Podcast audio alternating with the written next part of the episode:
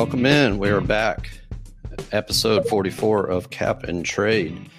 Live on YouTube. Got Twitter spaces going.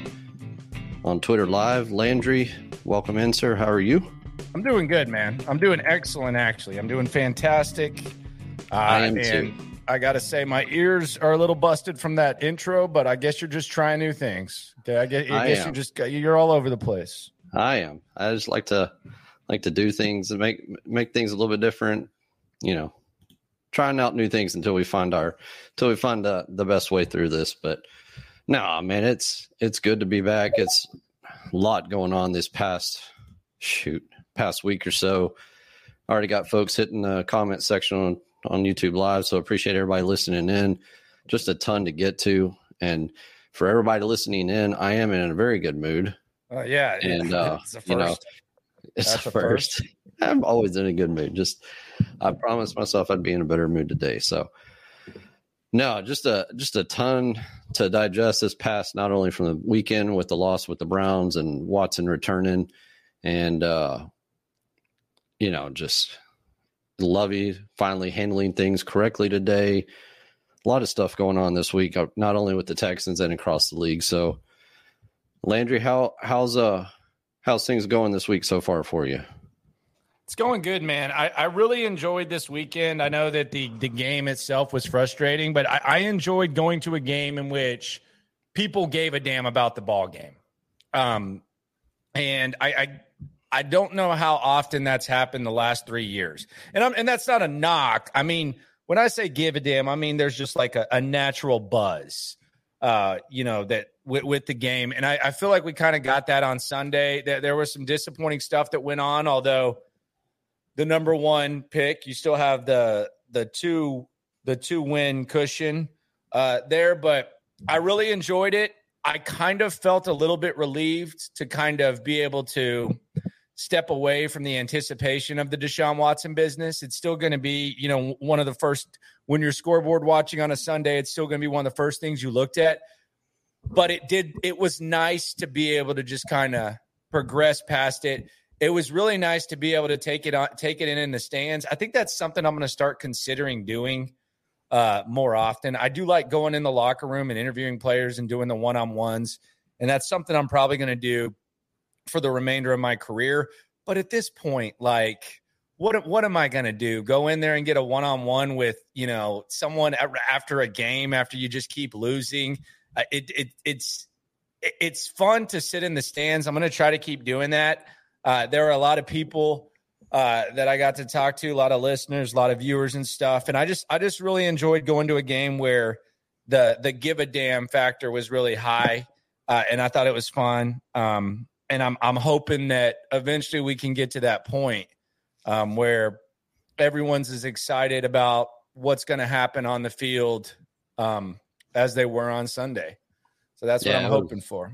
It was a blast. I I was in the in the stands as well. Uh, me and Mike were sitting together. Uh, didn't have the luxury of the front row uh, viewpoint Man. like you had, but we had really good seats. We were right on the fifty up at the in the five hundred section, so we had really good seats. Had a good time. cute. A lot of good That's a lot of good conversations with Mike. Enjoy enjoy the time with him. But yeah, I mean, it was man. I mean, the crowd was hopping, and they did not give up through probably three quarters of booing Watson every chance they got. And it was good. I mean, this is something that the town has been waiting for ever since everything went down, especially when after the trade went down. This this uh, game on the calendar got marked for a lot of fans, and they showed up. And there was a lot of Brown fans. Don't get me wrong, but there were a lot of Houston fans that were were getting after it, and they maintained that energy through a majority of the game until it kind of got out of hand towards the end. But you know, props to the to the fan base for showing up and letting everybody know their displeasure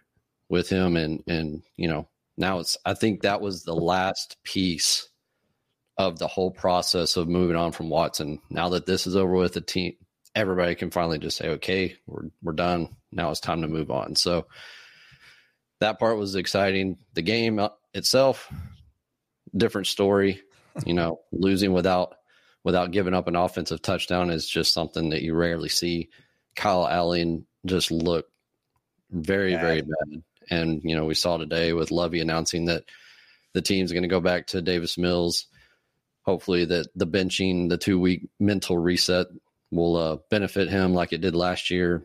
I'm not so confident in that. Um, I think it's more of a, a scheme and play calling thing that that uh, is holding this offense back. And it's boy, personal. what a, what a what an embarrassing performance by Pep Hamilton. That Yeah. was pathetic. Yeah, and I've got if we if we get around to it, I do have that uh that series in the red zone from the four yard line where they couldn't get it in on four plays. I've got that queued up if we end up having time to look at it. But it's just Why do you want to do that to the people? just to just to I relive mean, it's it, pretty you know? cut and dry. It is cut and dry, I know, but it, ended it- off 31 four times. That's what I was saying as soon as they got there. 31 four times. yeah, The other thing about it is this, like, and I I don't know, you know, there's no I know you're like an analytic guy, so this kind of bothers you. You don't even like talking about momentum. Um, but there are certain players and there are certain plays over the course of a game where when someone does something, there's just a, a different energy with the crowd, which I think is important in games like that. And Dameon Pierce scoring a touchdown, I just think that is as far as like just there's just like a it's like contagious energy when he does something. I just feel like that would have first of all it was the common sense play. So so the deeper meaning is not like the that's not like the the end all be all, but just Dameon Pierce getting in there, I just think you get a you get a 10 score lead with the way Deshaun looked. I, I just think it completely changes things. And that and that's even just ignoring the fact that it was just common sense that I mean, come on. yeah, it it is what it is. But you know, it's just time to time to move on. But No, it's I- there's just no It's way to that talk that- about it. No, that's what I'm getting to is there's just no way this staff is around for next season at this point. I think, you know, we we've you know, you, we've heard McClain say it, we've heard others say that they'll clean house, and what does that mean? I know you've asked that He question. said it was on the- on coaching staff, is Yeah, what he said. And I said, that's not cleaning house. And No, he's like, Yeah, I've been around for. I'm like, dude, I don't give a house rat's ass how bottom. long you've been around. Cleaning, Cleaning house, house is cleaning house. GM scouts everything. Thank So- you. So it, you know, but I think majority of the fan, you know, majority of the fan base is well on board with that idea that that Lovie has gotten this team out of the mud, but is not going to get any better than what it is now.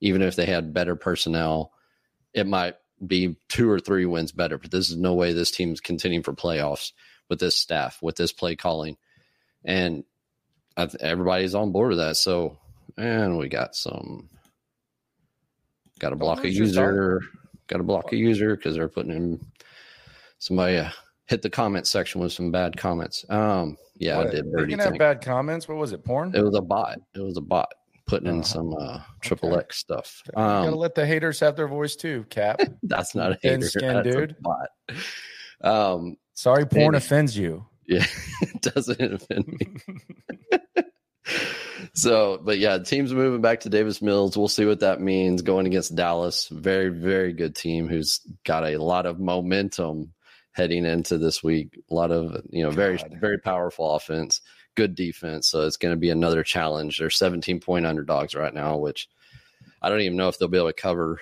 at this point I bet on them. you did or you should you would I did. oh mm-hmm. okay I okay. More? I just want to. I just think you know, it just makes it more interesting. You know, I mean, Yeah. it gives you something to watch for, something to root for. So I I took the seventeen. Me and Lopez made a little small, twenty dollars. I might I might put a little bit more on it, but why not? What do you think the Kansas City spread's going to be? 14, 15? if if they put another performance like they did against Cleveland, yeah, they'll get the it'd probably be 15, 14 and a half, 15, I guess, because you get that Yeah. little two point bump for being at home. Boy, the middle of that. That's the other thing that Cleveland. I actually think it was kind of a an underrated injury that we didn't really talk about enough. But man, I feel like Njoku could have eaten uh, with Lovie Smith's defense, with how open the middle is.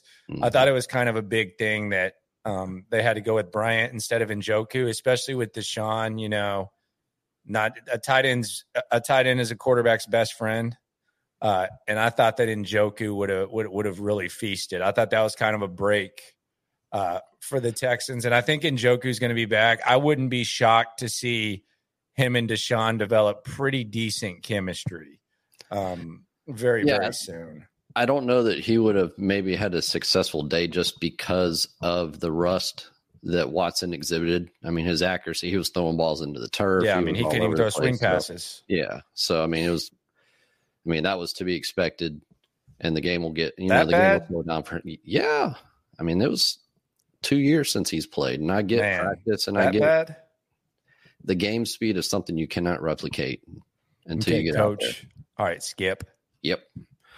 So, eh, yeah, but that that should be a good a good tandem with him, and then Amari Cooper and all them. That should be, you know, hopefully they for their own for their own sake they can build up some momentum through the end of the year. Continue losing by all means, as we want the draft pick to be higher, but it'll be a, a you know Stefanski should be able to get that offense well running up part of next year because that defense on paper Cleveland looks like a very good defense, but when you yeah, when you get when you get scared of of putting Myles Garrett against Tunsil, you know, man, Tunsil just shut him down, and you know the offensive line actually held up this week. You know, it's I was fairly impressed. They had a few mistakes, especially when uh when folks got down the interior, but for the most part, the offensive line held up. The defense, you know, held up for the most part, but this time it was Frank Ross's squad that had some trouble and, and Kyle Allen coughing up the football. And he doesn't teach them to miss tackles though. Like they no. like that punt return. Just, no, that's what the we punt return about. was perfectly played. It was perfectly placed. It was perfectly strategized.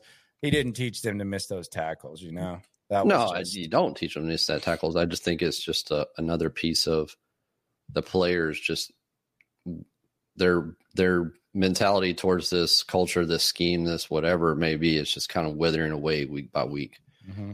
And you're going to start to see those little mistakes over and over and over. So, man, you know where that Cleveland pick's going right now. You know where it's going with them winning a game or 2 mm-hmm. To Bijan territory. Mm-hmm. It's going to Bijan territory. yeah, no, it's you know the one other thing from the game that I thought was interesting, you know, is the third week in a row that Jalen Pitre was back at center field free safety three games in a row. He seems to be in this system, however long that system stays around after the season. He seems to be doing a little bit better there in center field. Had the He's interception. on in the loop tomorrow, by the way. Yeah, I saw that big deal. He's on in the loop tomorrow. Odyssey yeah. app, Sports Radio six ten. Yeah. But uh, no, I mean, there's a lot to get to tonight. We have already had a ton of questions on on Twitter and uh, and other, you know, a couple of folks DM me some questions, and we got some questions already in the comment section. So we got a lot to get to. But uh, one thing I wanted to ask you about, and I don't think that they would take away play calling duties from Pep Hamilton. I think they're just going to ride that through the end of the year. But is there anybody on this staff that could call plays? On the offensive side of the ball if they were to let go of Pep Hamilton? I mean, they they say Ben McDaniel's, but he's only been an offensive coordinator one time. It was at Rutgers a few years ago. I don't think it was like remarkable.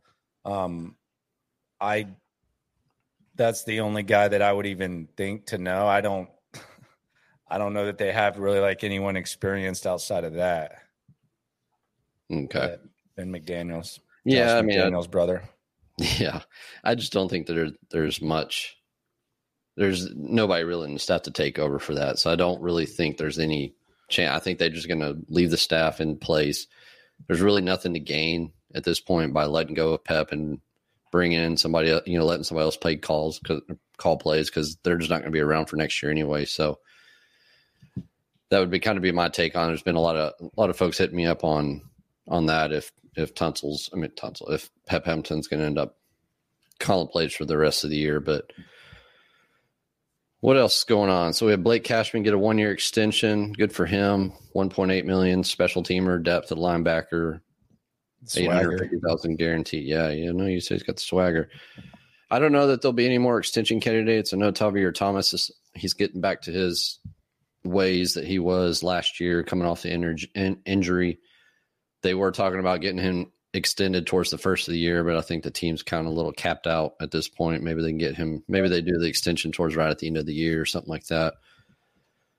But uh no, there's. Let me see here. I had some. uh Okay, those are all NFL things. We'll get to those in a little bit. So, a couple questions. I know a lot of folks have been talking about Caserio, especially today, the last few days. Like I mentioned a week or so ago, the villain tag will, will shift over to Caserio, and it looks like that's kind of happened. And I just don't see any way that this team moves on from Caserio in the offseason. I think he is going to get one more shot. He's going to get a third, the rare third chance at selecting a head coach that rarely happens for a GM. There's a lot of reports out there, a lot of I don't, I don't know if the rumors are truths or what, but that he didn't really have his hand in the first two hiring coach, you know, the head coaches that were hired weren't fully his selections per se. And so maybe this third time Which around, which is disgraceful, but yeah, yeah. if that's the truth, that's that's you know, it's another another stab at this organization the way they're doing things. But you know, maybe he finally gets to to hire the head coach of his choosing, and I think he's it's going to be 23 is going to be ride or die for him. If he's not if if he's not showing any improvement with the roster, if the team is not starting to win games, then I think 2023 could be his last year. But for everybody asking, in my opinion, we'll get Landry's take on it as well. As I don't think there's any way that they're going to move on from move on from Caserio at this point. Yeah, I would agree. I, I wouldn't bet on it. Um, I'm not against bringing back Caserio. As a matter of fact, I'm okay with it. Um, I do think there, and I've said this a hundred times. I'm going to say it until we know he's coming back. There does need to be proactive evaluation Mhm. um, of him. I will say this though, and this is just, and I know La Canfora is the one who put out the uh, report, which I mean, you take you take that with an extra grain of salt because I don't know his batting average is worse than Martin Maldonado's. I think in being right, Yeah. um, but I will say, like, if if we are in a division where Frank Reich can get fired and Jon Robinson can get fired, then it's not the craziest thing for Nick Caserio to get fired. You know what I mean? Like when you Yeah. saw that Frank Reich got fired, you were kind of like, damn, really? Although Jim Irsay is a nut job. Uh, so you do have to take that into account. But you see Jon Robinson get fired, kind of a power struggle with the coach. But as far as like the performance that those two guys had, and I know that Caserio, it was kind of stacked against him the first two years, and you're kind of trying to get through the mud. But if I were just a casual fan, let's just put it this way: like if I were just outside of Houston or even someone in Houston, with if those two things can happen, then Nick Caserio getting fired would not be like the wildest thing. Uh, you know what I mean? No, I don't think it would be overly outrageous. I just don't think it makes sense, especially the way he handled the the Watson trade and build up all that equity. You know, you've got to at least give him a shot at using some of job. that equity. Yeah, He did No, a good he did. job. yeah. The So one I thing I would say is, um, if you could get Will McClay from Dallas, I would do it. I would give him a blank check. You- I don't think yeah. he's going to leave Dallas, but no, I think I think with all these GM openings, I would give Will McClay a blank check. Um, he's had four job promotions since he's been there in 09. They scout their asses off. They draft their asses off. Um, and he's a Houston guy. Um, I don't think he's going to leave. I don't think Jerry's going to let him leave. I actually think it's good that Jerry Jones is kind of like willing to fall on the sword for him. But if you could get Will McClay, I think that would be pretty pretty freaking awesome. The one thing for Caserio though is he's going to have to draft well, and and it's really early to evaluate these rookies. But like I, I said this earlier today on uh, Locker Room on YouTube. Subscribe, please. Um, if you look at the guys, like three of his most important picks, um, Kenyon Green, Derek Stingley, and Nico Collins guys who played the same position and went like shortly after, they're performing at higher levels. It, it can change, but they're performing at higher levels. Like he traded up for Nico Collins. He was very aggressive about it. And there are some variables with Nico Collins. I know, you know, the quarterback, Davis Mills has missed him a couple of times. Kyle Allen missed him a couple of times when he was open. So, and I like Nico Collins, but St. Brown is a much better player than Nico Collins uh, with the uh, with the Lions. I, I I don't think too many people would dispute that. So you had someone at the same position go, and he seems like a better guy. Uh, we don't. I don't know how the Sauce Stingley thing is going to go. I do think the circumstances uh, favor Sauce, but people who study the draft more than me, and I, I was talking to Jeff Kavanaugh, who I think watches more tape than anyone, um, and I I trust his opinion, and I trust other guys who I talk to opinion that are crunching tape. I'm not a tape guy. I've never pretended to be. Um, I just watch a lot of effing football. They they they they say they like Sauce more than Stingley to begin with. Like they they say it was a no brainer, and they seem to think that it's only going to look worse and worse as time goes on. It's not going to look better, which is fine. I'm not saying that I agree. I'm just saying if that does happen, that's going to be something that's really concerning. And then the Kenyon Green thing, good God. Like, I mean, Linderbaum went after him. You can't stop the run. Jordan Davis goes to the goes to the Eagles. Like you, you can't have stuff like that happen um, because that's the most important thing that Caserio is going to have to do. I'm not going to condemn the drafts. I'm just saying it is kind of like, uh, okay, I'm on St. Brown. Oh, he's going to probably about 1,150 yards, 1,200 yards this year. Um, and Sauce Gardner, oh, one of the best rookies you've ever seen at cornerback. Okay, all righty. Uh, like it. Well, let let on Sauce versus Stingley, what would happen if Gardner was here in this system and Stingley no. was in the Jet system? That's fair. I think you would have similar results. That's fair.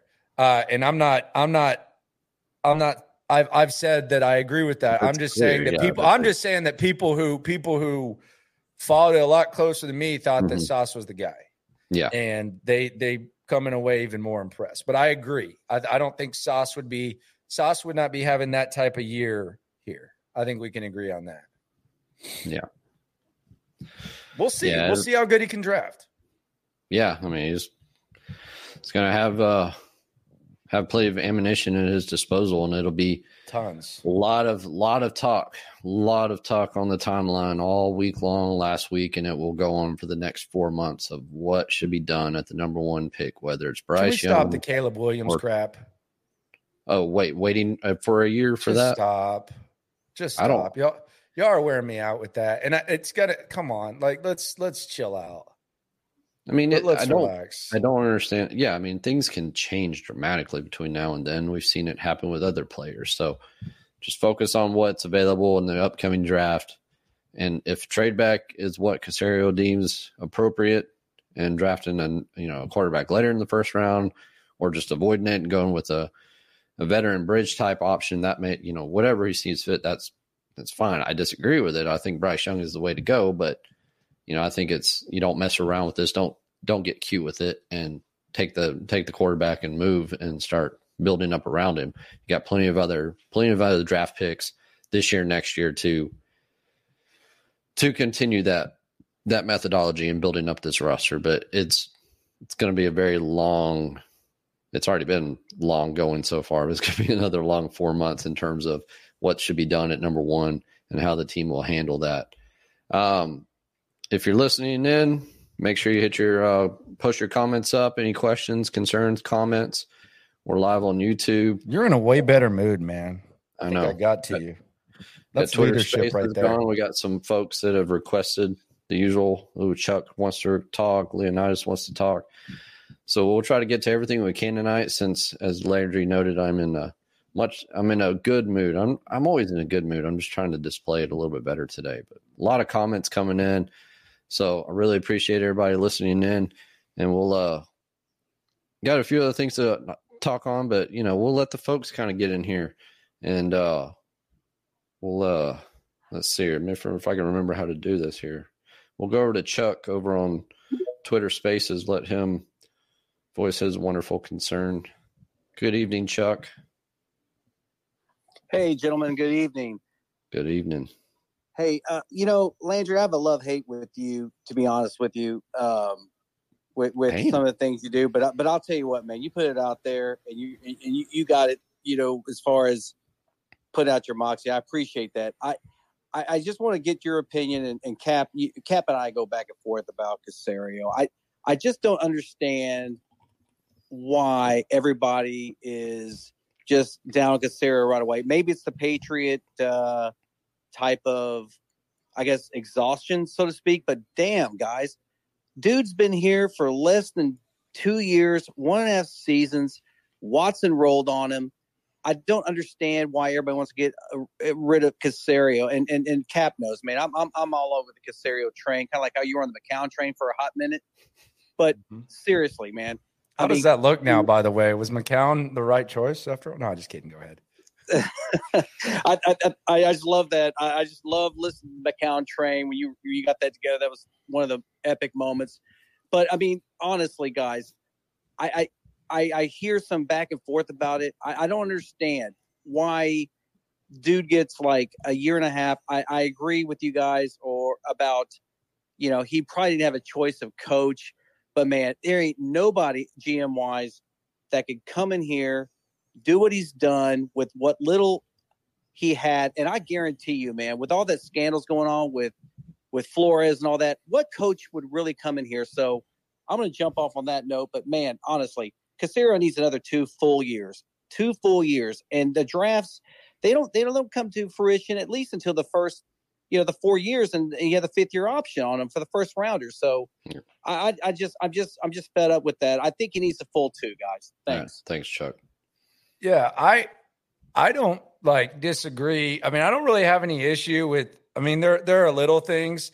I don't have issue with like how getting through the mud these first two years. I just think when you when you look ahead and you look at the assets, and now that you have the assets, how much do you trust Caserio to be able to get it done? Um, maybe you trust him a lot maybe maybe you don't. And i've been caserio's biggest proponent. I just think it's a year to year thing and it's a fluid process and I, I, could understand there being like some concerns about caserio moving forward. Now as far as the notion that i don't think anyone could do as good as he has i, I disagree with that wholeheartedly. Uh, i don't now does it really matter uh, and and could you make a case it's better that they've been this bad this year i think so but I mean, the Watson trade, I'll give him his props, but some of the other stuff, maybe it's because they're in the situation, but when you look at Justin Britt play last year and you look at Kamu Grugier Hill play last year, and you say I got and uh, and some other Christian Kirksey and some other guys, you say I need to bring those guys back. Is that an evaluation problem? Uh, when you're paying Reeves-Maybin what he's getting paid, I mean, what the hell did you see there? Uh, when you do the Marcus Cannon random ass flip swap. And I think this, some people think this was an Easterby thing, could have been. Um, and you're paying him what, $7 million this year in dead cap? Is that right, Cap? Or is it five?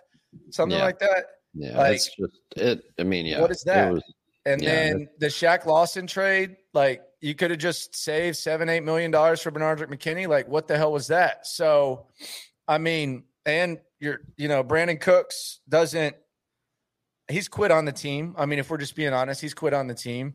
Um, you know, what is that? So yeah, I mean, I I don't have I, I don't think that there it was a good situation where you're going to have a lot of success the first two years. I agree that he didn't have his pick of coaches, but as you kind of flip the page there, you hear kind of some of the stuff that Caserio says. You just you think like if if he's not if he's not the if he's not going to be able to handle these assets, you're screwed. Like you're at, you're absolutely screwed, and people are just tired of getting screwed. So, yeah, I I think I I think it's reasonable to wonder, you know, what Nick can do. We don't even know how he approaches free agency. Like we don't we don't know, and and maybe that's exciting, but I don't. I don't think yeah, anyone uh, in this town that's followed this team should just give someone 100% trust. I, I, think there, I think skepticism should be a very healthy thing uh, with what's happened in the past. And given the fact that he has some of the same connections of the guys that are responsible for creating this shit show. So he's yeah. definitely had his, had his share of misses for sure. And I think it's just more so everybody's focusing on, you know, he had a lot of cleanup work that he had to do clean up the salary cap, clean up the roster. He's turned it over. You know, I think those some folks looking at. How do you think he cleaned up the cap? I don't. I mean, you're the cap he, nerd. I, have always thought that you I think did he not like done it. a lot better. I think he, I think he especially the first year. And I don't know if it was a function of he came in thinking, I'll, I will have Watson available to me to play this year. And he spent the way he spent that first year. And it, there was some, you know, the, the Ryan Finley trade for a six, which he never even saw the practice field. I mean, it was just a lot of weird moves. And, uh, you know, with the continued one year, two year deals everywhere across the board. And it, I don't know. I, I really thought, and I had said it way back when, when we just started doing spaces and stuff like that. I thought they should have really just cleaned up the cap, put as much dead money as they could, and rebuild the roster and really focus on 2022. But he flooded the roster with all the veterans, spent a lot of cap dollars, a lot of cash, and it's carried over to where we're at this year, where there's very little cap space that's going to be rolled over into 2023. And I mean, the cap's cleaned up some, but I felt like it was delayed a year. I felt like it could have been cleaned up more in 2021 and not have as the dead cap situation and some of the contracts that you're holding over from for 2022 and the way things have been restructured with certain players is kind of put put the team yeah they have a lot of cap space for 2023 but they do have some very critical decisions to make. You know Laremy Tunsil he's probably one the biggest priority when it comes to this roster next year. He's got the team leveraged very well. I mean with the the back to back restructures that Caserio's done to free up cap space to sign other players you know, Tunsil's cap numbers ballooned up to a $35 million cap charge from all the from back to back restructure. So Tunsil's gonna is literally forcing this team to either move him or extend him. And I think the team is going to work hard to extend him. And I think that he's going to become the highest paid left tackle in the league. I think, you know, Trent Williams is at 23.1 and Bakhtiari, I think, is at 23. So I think he's going to get 24, 24 and a half per year, if not a little bit more.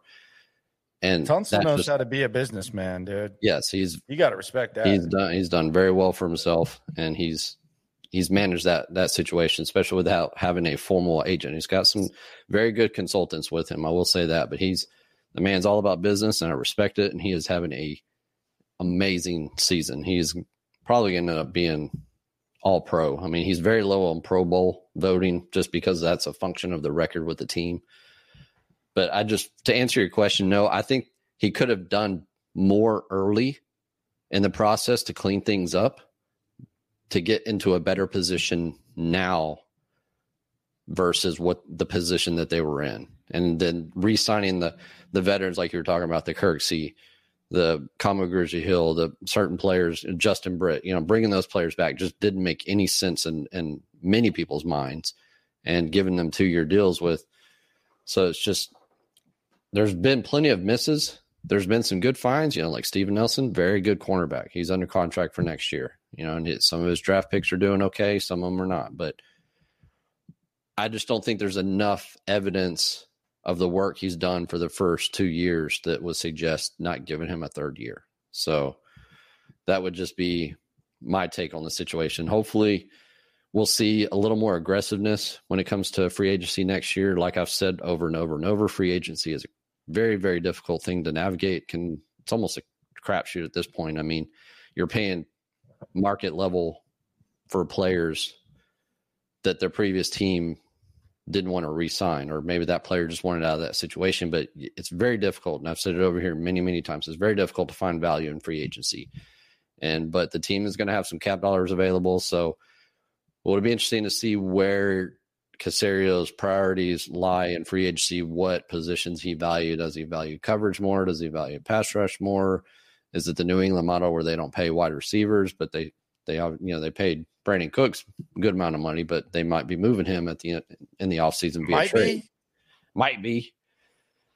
So I you know I'm not fully impressed with Caserio as a whole if we were to look at like a 30,000 foot view of it. But I think he's had some good things and I think he's had some bad mistakes. And some of those may just be first time GM mistakes, you know, early on in the process, like you highlighted with Shaq Lawson and, and so the way, th- way things were handled. But, you know, we'll see. Maybe, I don't know if he just needs more help. I know he's, you know, he's kind of, I kind of get that impression that he's like, I'm going to do it myself kind of thing.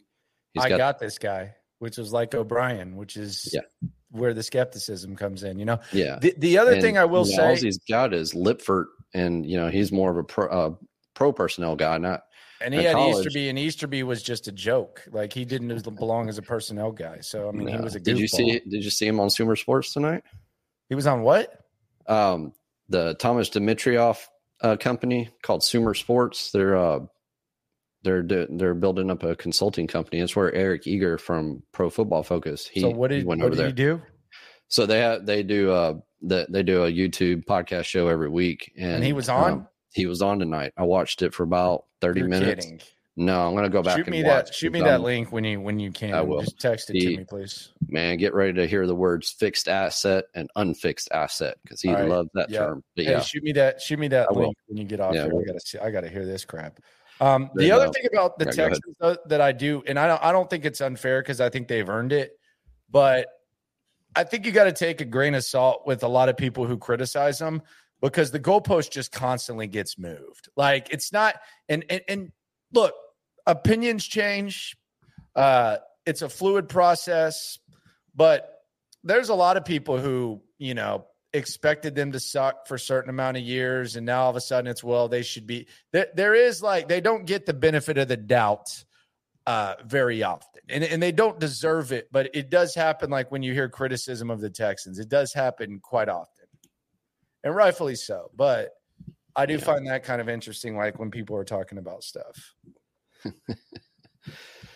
yeah, and yeah, Easterby was on tonight, and I you're you're talking about O'Brien, and when I mentioned uh, you know Nick maybe being a kind of I do this myself kind of thing, kind of makes me wonder what's playing out in Tennessee if Mike Vrabel's taking that same path.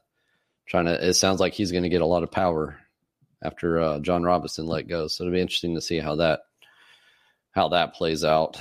Um, a lot of questions coming in here. A lot of comments. Appreciate everybody listening in. Oh, here Another couple. The uh, Easterby on the uh, Sumer Sports or whatever. Sumer Sports, yeah. I'll send you. You found it or? Yeah, I got it. Yeah, okay. Yeah, it was interesting. It was an hour long. I I sent a, I sent a question in trying to get Eric to uh, ask him about what was the thought process behind all the one one and two year contracts behind uh, that him and Caserio handed out the first two years, and Eric just either didn't see it or didn't want to ask it, which I understand. But because I mean that's a, it's a it's a really good podcast. You know, Thomas Dimitroff, like we know, Dude, it seems boring. It, well, like something you would like. It, it it well, that's what I'm trying to say. Is it's it's not for everyone. It's you know, like I said, Tom, Thomas Dimitroff, former GM of the of Atlanta him and Eric Eager host it, and they get uh, into a lot of philosophical things with team building and and roster building and things like that. So it is a little bit different viewpoint on things, but it is interesting just to get at least for me because that's a lot of stuff that I really really pay attention to is roster building and, and team culture and how things are evaluated and and and how the money is spent, you know, and how it's allocated across the roster. So sometimes they get into that stuff, but Thomas seems to kind of dive off into philosophical things quite a bit, but for the most part. But yeah, if you're if you're interested in hearing that, that's the first time I've seen Jack uh, public beyond that weird little podcast he hit up up in Philadelphia out of nowhere. But um, yeah, encourage you to go find that. So we'll hit up some of the questions we got coming in here. So still early to gauge, but what tier would you rank the Houston's head coaching gig among other candidates Indy, Denver, maybe Vegas. Doesn't sound like Vegas is going to make a change, according to uh, the folks out there that uh, Mark Davis can't afford to to pay McDaniels and another head coach. I think that's a little bit of little bit of uh, non truth there, but it, it just uh, it really is going to be dependent upon a the pay. You you're probably going to have to overpay for a head coach, and you know what's how they're going to work with Caserio. I don't know what the expectation is going to be of a head coach coming in and working with Caserio, how much say they're going to have, things like that. And I think, you know, Caserio, I think said it today or yesterday on, on one of the, the Houston, the Texans radio stuff that, you know, he stands back, he lets, Lovie decide who's on who's on game day, who's active, who plays where, what the play calling is. Caserio doesn't get doesn't push any of that stuff, but I think that's the big thing is what level of interaction is the coach going to have? What level of input is the coach going to have when it comes to personnel and roster building with Caserio? As for like the tier that would rank up, I mean, it I th- I think it's better than Indy because you see how crazy Jim Irsay can be and how unhinged he can be sometimes. And Denver, I think, is probably a little more stable condition. You know, George Paton's a very good, very good GM over there, despite the Russell Wilson contract. And then the new owners are going to be flush with cash over there with the Walmart family. So I think Denver, you know, that from that standpoint, it's not a big deal for them.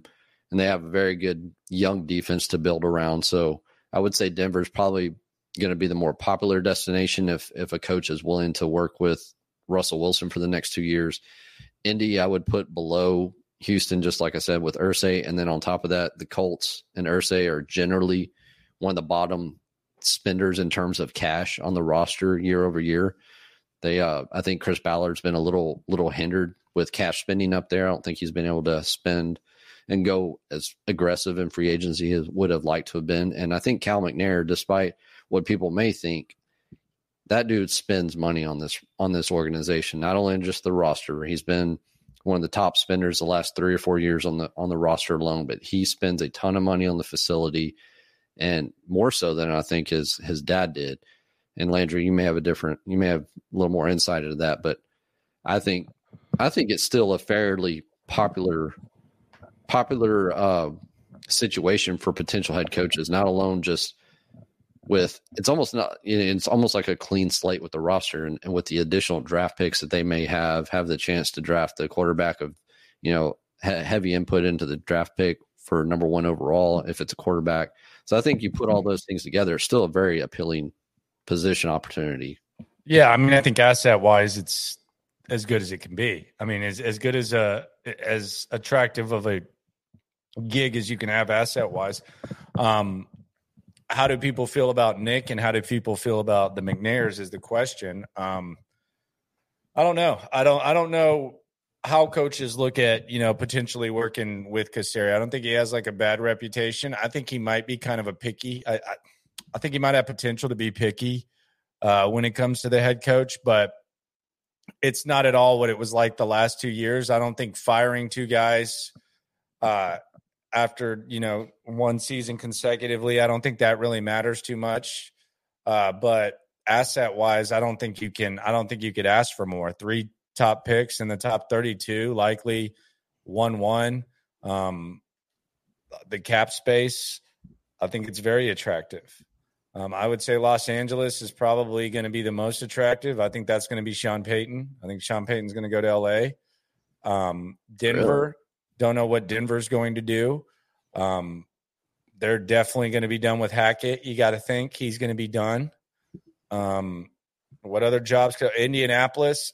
I mean, who's hiring him? I mean, who who's even going to be the GM? I mean, there's there's talk that Ballard could be uh, done, uh, yeah. and I don't I don't think it would take him too long to get a job.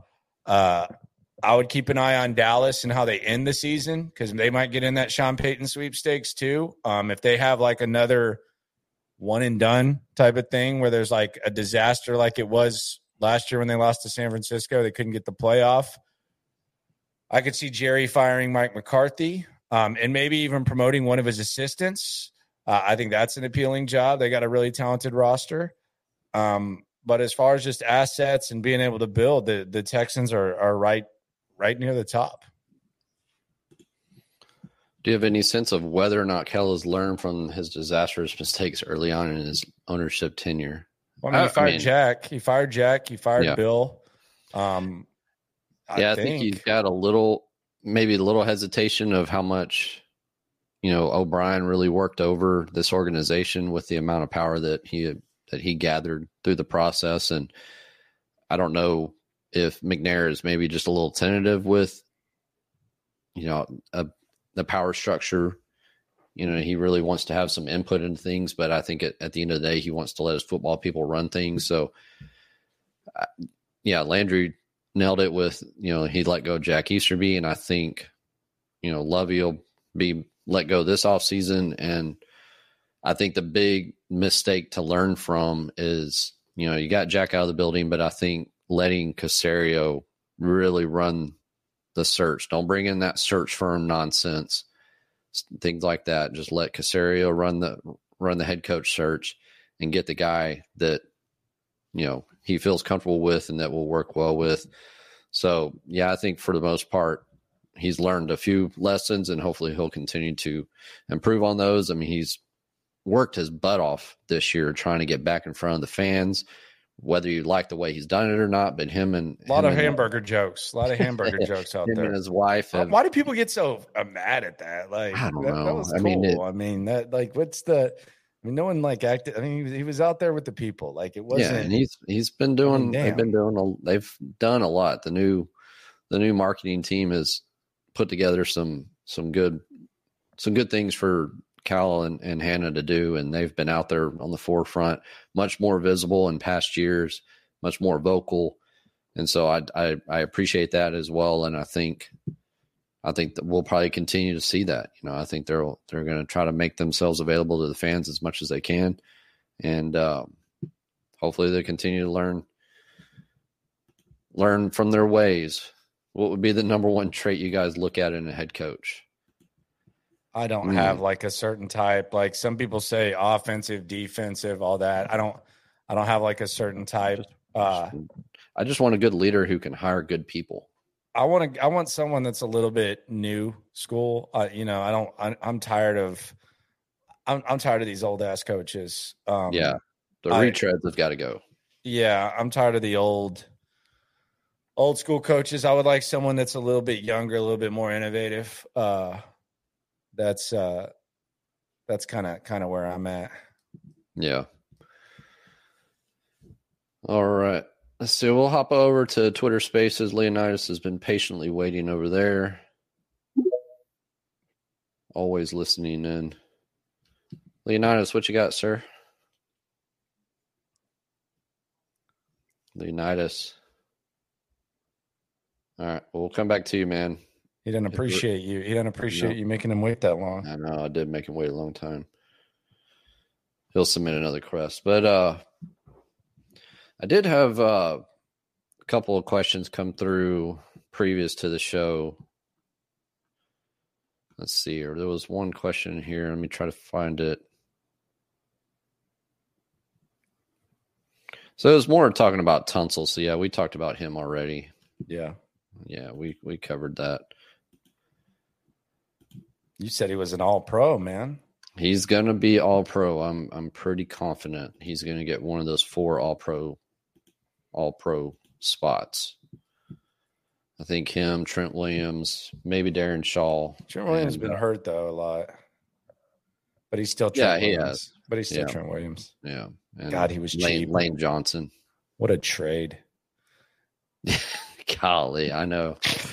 That was What a wild. And Man, he did some cool stuff in Washington. The the the helmet one was my favorite thing when he uh, said he couldn't get his helmet on. That's why he couldn't play. That was phenomenal.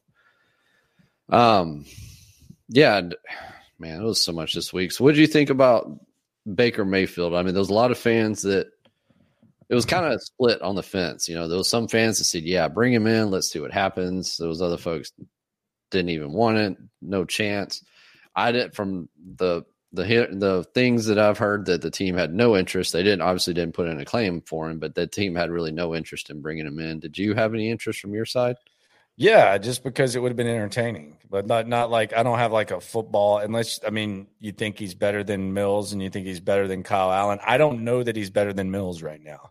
Um, I, I don't, but I, you know, just from an entertainment standpoint, I would have enjoyed it. Uh, but I can't like sit here and like pound the table. You, you know, the guy that I brought up today on the show that I'm just like, dude, what is going on with this guy? Uh, and it's because Michael Dugar, who does a really good job covering the Seahawks, uh, he's he's like the top guy up there, and he's one of the he's one of the guys who is really really balanced when it comes to like watching film and stuff. And he's studying up on Carolina for this week, I think. because uh, I think that's who Seattle's got. Dude, Sam Darnold looks freaking good, man. Like as far as like we talk about all these like veterans and like bringing in guys uh, just to see what's going on. Like Sam Darnold looks pretty decent. Like if you just like if, if you're just like watching Sam Darnold, yep. 25 years old, battle tested. Like I know a lot of people are in the don't draft a quarterback and wait camp, and we hear names like Jimmy Garoppolo, Derek Carr, all that. Sam Darnold might be earning like er, earning like a chance to go somewhere and compete or maybe be a placeholder if he keeps playing this way. He looks pretty good. Yeah, he is free agent next year. So how would you sell Sam Darnold as Texan starting quarterback? Tough sell. Sam Darnold, Davis Mills can't battle. He does look good though. It looks good. Yeah. Looks okay. Yeah. All right, Leonidas is back. Let's see if, let's see if he's ready to talk this time. Go ahead, Leonidas. Take yourself off mute, buddy. Hello. Hello. All right, there we go. Hey, so I've been listening to what you guys been saying. I agree with y'all about Nick that if he does mess up with this coaching hire, that he he might be gone, and or if he actually gets cute in this draft, he could be on the hot seat because you know when we look at it, um, you know fans are getting tired. They they when they want to find the villain, the villain, because they were they thought Jack was the villain. Now they're they're now they're pointing fingers at Nick. Yep. So I can see how this could go. Um, as far as Lovie, man, the record is atrocious, atrocious. But the defense, though, it, it, bends, but it doesn't break. So I mean, with Lovie, he could have a fighting chance just by saying, "Hey, you know, my defense gave up these many points and stuff like that. You know, our offense really couldn't do anything." And then with Davis Mills, I got a question for y'all for Davis Mills. If he, he so he sat out for these two games and got benched, just like last season. He he got set down for how many games? A week and a half. Yeah, he got set down a while. It might have been two and a half. Yeah, yeah. For, it, was, it was, yeah, it was a short period. It wasn't long before Tyrod got hurt again.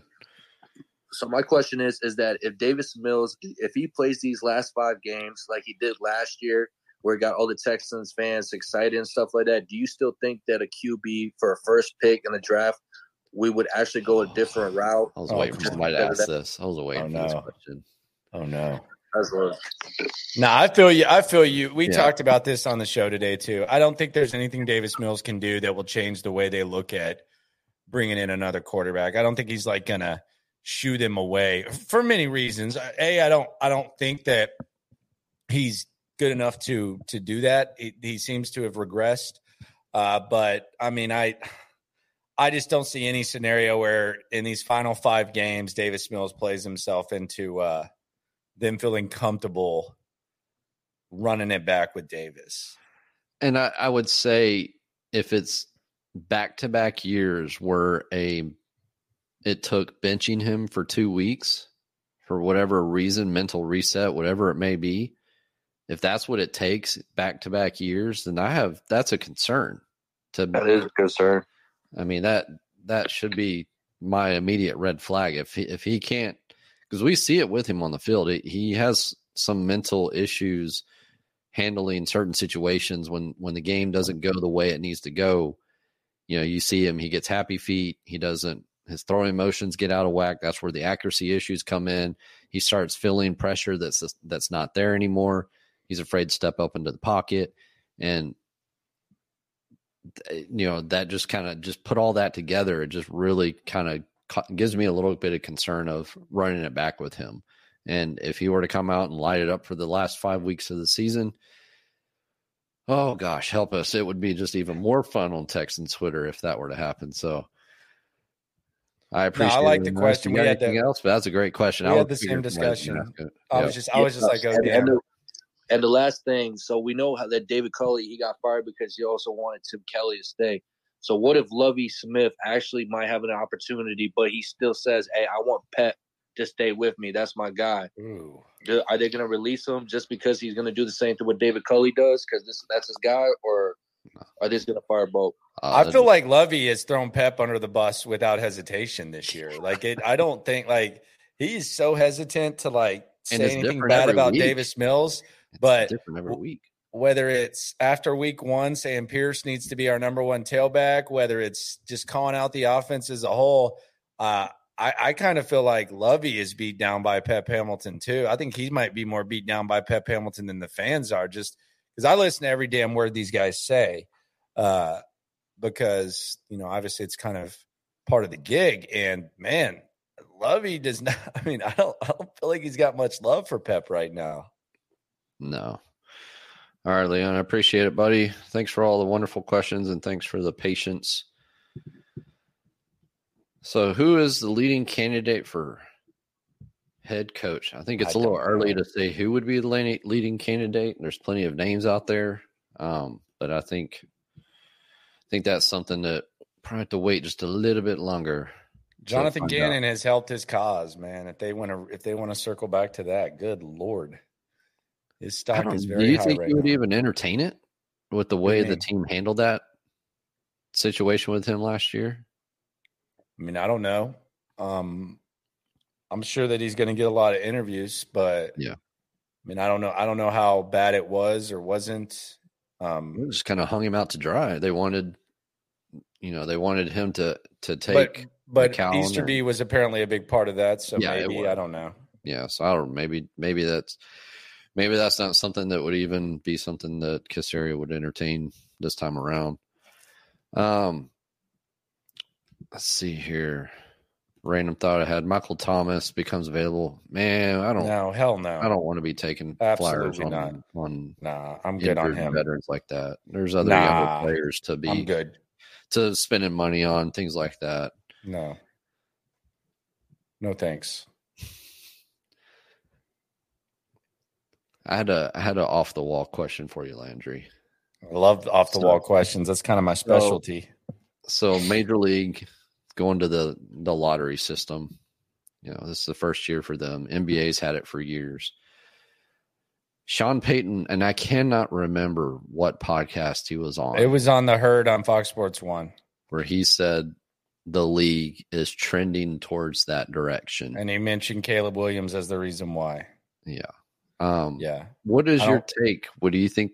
Do you think the NFL would benefit?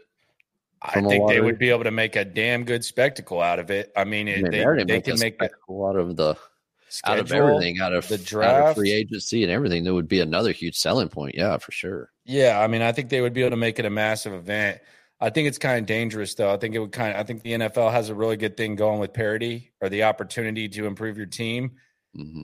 And like, if a team like I don't know, like freaking Baltimore or something. Like if Baltimore doesn't make the playoffs and then all of a sudden, whatever the chance is, the 2% or whatever, Baltimore gets the number one pick. And then all of a sudden they have Caleb Williams or Bryce Young or something like that. I just feel like the NFL would kind of lose one of the things that they have going for them, uh, which is parity, um, a chance when you get that number one pick uh, to get it. And I also don't think like the NBA kind of has a tanking problem, even with the yes. lottery. I don't really think the NFL has a tanking problem. Like I don't, I, I, I feel like there's enough integrity. I feel like there's enough of like, uh, just desire to win, whatever competitiveness and stuff, guys playing for their jobs to where I don't think they really have much of a much of a tanking issue. So I don't think it would solve problems. I think it would create though uh, a buzz, and I also, but I also think it could create some problems.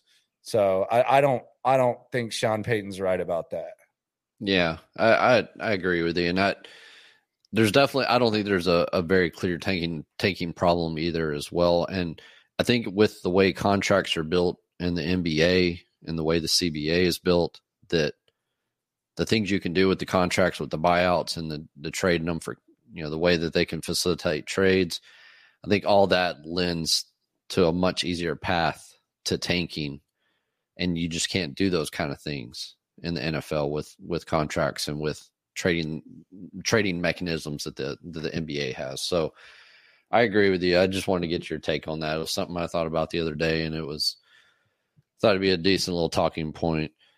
Um, let's see here. I was going through. I didn't really see any other too many other questions. I think we hit up a lot of things. I did have one other question on DM about Bryce Young and coming from is he too short? No, it was more so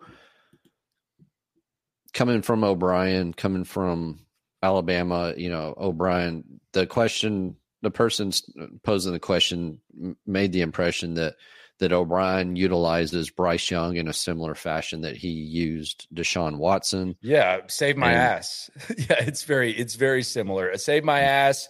Uh, let's let the play clock get down to five and have confusion. Uh, let's have poor blocking schemes and just save my ass. It's very similar. Yeah, very much. Is there any concern for you know that kind of that I think it makes him better. I think it's making Bryce I think it's making Bryce Young better to where when he goes to the NFL and he has a better offensive coordinator who knows how to play fast. Mm-hmm. Uh, I think I think it's actually I think it's actually going to make him better. I think he's actually building character right now. I think if Sark or Kiffin were still calling plays, I think Alabama's in the college football playoff. Um, I think O'Brien's been kind of the kind of the kryptonite for the whole thing, and he's he's still managed to to have moderate success. He being and I say moderate success by Bama standards. So yeah, don't I mean you know how that is. If you lose one game, it's like the end all be all. But yeah, yeah, if it Kiffin or Sark calling plays, I think uh I think he might be he might be going for a second Heisman. Um, he's that good. I think I think he's that good. Yeah, and then on the opposite end of the spectrum, when it comes from traits versus production, then you got the opposite end with Anthony Richardson. Richardson saying project. he's going to go to the draft. Huh? project, man. Oh, major project. Major project. Too. A lot of talent, though. Um, yeah, I mean, he's cute. What six four can run. I mean, I mean, it would be cool if got an arm strength. He just 50 percent completion pass. You know, it's just they said that about Josh Allen. Um, yeah, and that but that, but that was in Wyoming. Yeah, and that's going to be the quick the quick comparison is Josh Allen. But well, I mean, I think he is one of those guys where if uh let's say Cleveland pick is like 17, 18, um, someone could fall in love with him and you maybe trade with someone who moves up. Um, Will Levis is getting a lot of buzz. I'm I'm very intrigued to hear what the uh, what the scouts say about Will Levis because yeah. um, there's so someone compared him to it was it was Kavanaugh this week with me on uh, my YouTube channel. Uh, Carson Wentz, where Carson Wentz will do like things that look as elite as possible, and then he'll do stuff. What the hell was that? Mm-hmm. Uh, type of stuff. So that's going to be. I'm really interested to to see what they say about Levis. I think Levis is a first round guy, uh, for sure. I think he goes. I don't. I don't know when Anthony Richardson's going to go, but those are those two guys that I mean. Josh, eh, a lot of times when when someone does what Josh Allen does, people just keep trying to find the next one, and they fall on their ass because you're not. It's not going to happen but those are two guys that I think the dialogue is going to be kind of similar to what it was with Josh Allen. Yeah. I don't know. And it, I was listening to Dane Brugler.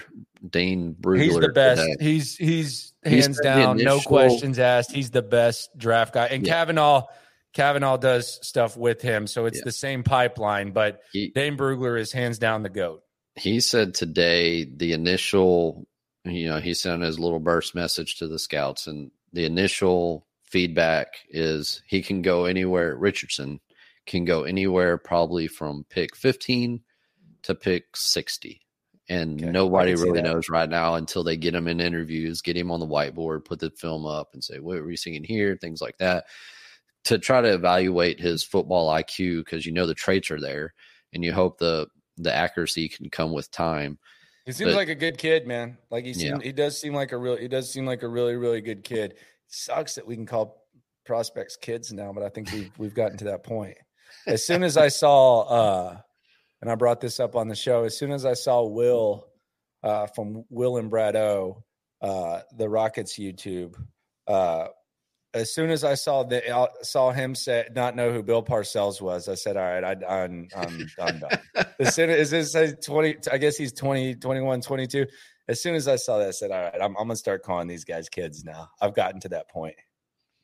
Hot take: four QBs go in the top twenty. We always hear that, and it was interesting. And and on that same podcast today with with Dane, he they were talking about how NIL is going to cause not to have as many uh, potential quarterbacks available on late day two and through day three because of the contracts. They stay in college and make a yeah. couple million. Yeah. big man on campus and develop, which I actually think is going to be good for quarterback development. I, I'm in like some of these guys. These are guys that you can get in, you know, fourth, fifth round that, you know, may never be a starter, but maybe quality, maybe a good quality backup for four years at a, at a low cost with the rookie contract. But yeah, when you have guys in the seventh round that are making, that have a contract worth four and a half million dollars over four years, but they can make, stay back and make another 1.5 million in NIL.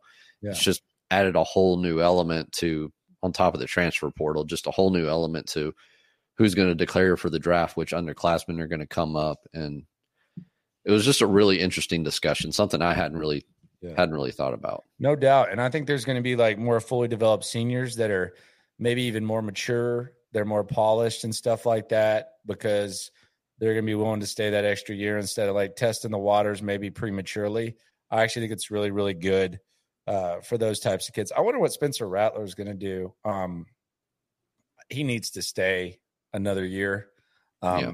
He's always been kind of like the the business type of type of guy, but like there's there's guys like that.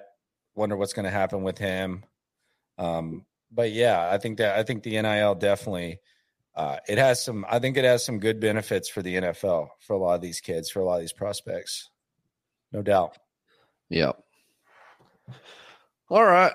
Well, I think that's about all I had. I think we've about run out of uh, questions. There's a few more comments coming through, but nothing we haven't already haven't already touched on. Be uh, a lot more to get through as well. See, then I say that, and then wonder what will happen with Hendon Hooker. What do you think? Probably he could be. I could see it being day four or three. Excuse me, three, not four. Day, yeah. Day uh, round four, something like that. He's 25, man. Like, yeah, he's, like that's the, he's going to turn 26 during the season. Yeah. Yeah, oh yeah, oh, yeah. He's going to turn 20. I think he turns 25 in January. He's he's older than Trevor Lawrence. I think he's like a year younger than, or yeah, a year younger than Lamar Jackson. Like, um, yeah. he was already going to be really interesting because he's 25. Um, and you'd say, well, what does that matter? Quarterbacks play this long.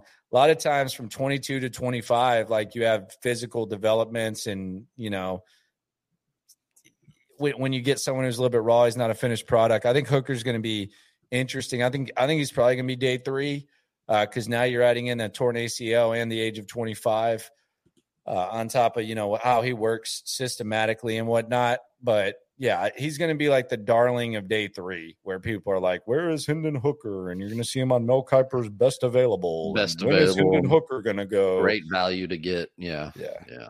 He's going to be like a day. He's going to be like a day three. It's going to be like an emotional, uh emotional scene wherever he's watching it, the crib or whatever with his family and stuff. But yeah, I think that's what's going to happen with him. I think a lot, a lot of people didn't know he was 25. Um, but he is. He's 24 years old. he is. he is. He is turning 25 years old in January. Yes, he is. All right. Well, I think we will close it down with that. Um, had a lot of a lot of good interactions tonight. I appreciate everybody listening in. Landry, I appreciate the the time again, sir. Make sure y'all subscribe to the Cap and Trade YouTube channel. Hit that subscribe button, hit that like button down below. Subscribe to to Landry's channel, The Locker Room. He's pumping out content daily, if not more, if not twice a day. So make sure you're watching all that. And uh, like I said, appreciate everybody listening in. Landry, hope you have a good evening, sir. You too, my friend. All right. Well, that, we'll shut it down. Everybody have a good evening. Thank you.